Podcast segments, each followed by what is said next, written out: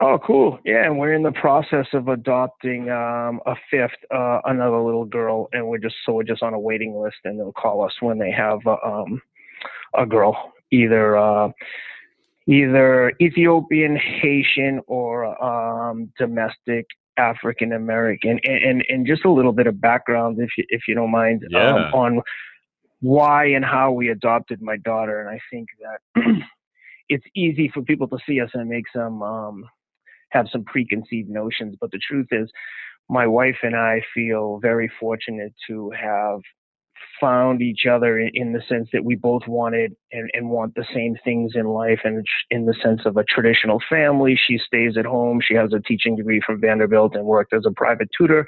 She was also an actress and a model in new york for many years and, and she's a sign language interpreter. And um, we, we, we knew we wanted to um, adopt from the minute we met and discussed the possibility of um, getting married and having kids. So when we started the adoption process, we just knew that we wanted to adopt from a place where we could make the most difference. And um, you know, my feeling is, using myself as an example, if you're born in this country and you want to be successful, the ball's in your court. You can do anything you want here. If if you work hard, you can do it. Period. This this this, this is not even up for debate, right?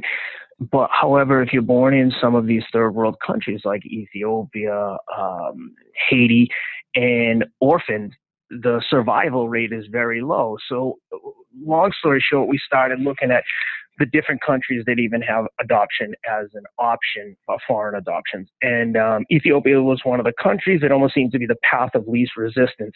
So it wasn't a matter of like, we want to adopt a um, African daughter or, or, or, or another ethnicity. None of that mattered to us. We just wanted to make a difference. And as you start going down the list, every country has different requirements, etc. Like I said, in Ethiopia, we just offered the path of least resistance and the quickest process. And but but even I just want to stress, even though Ethiopia seemed to offer the path of least resistance, it was not easy.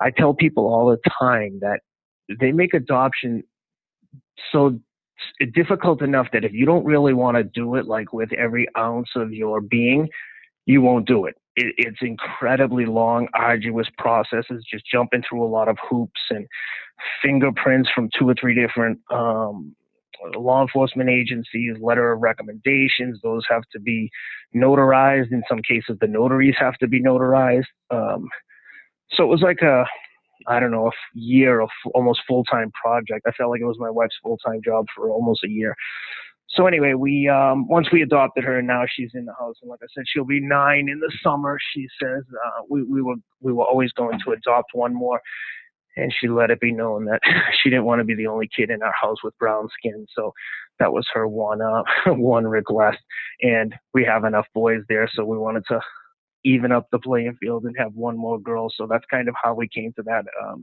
conclusion.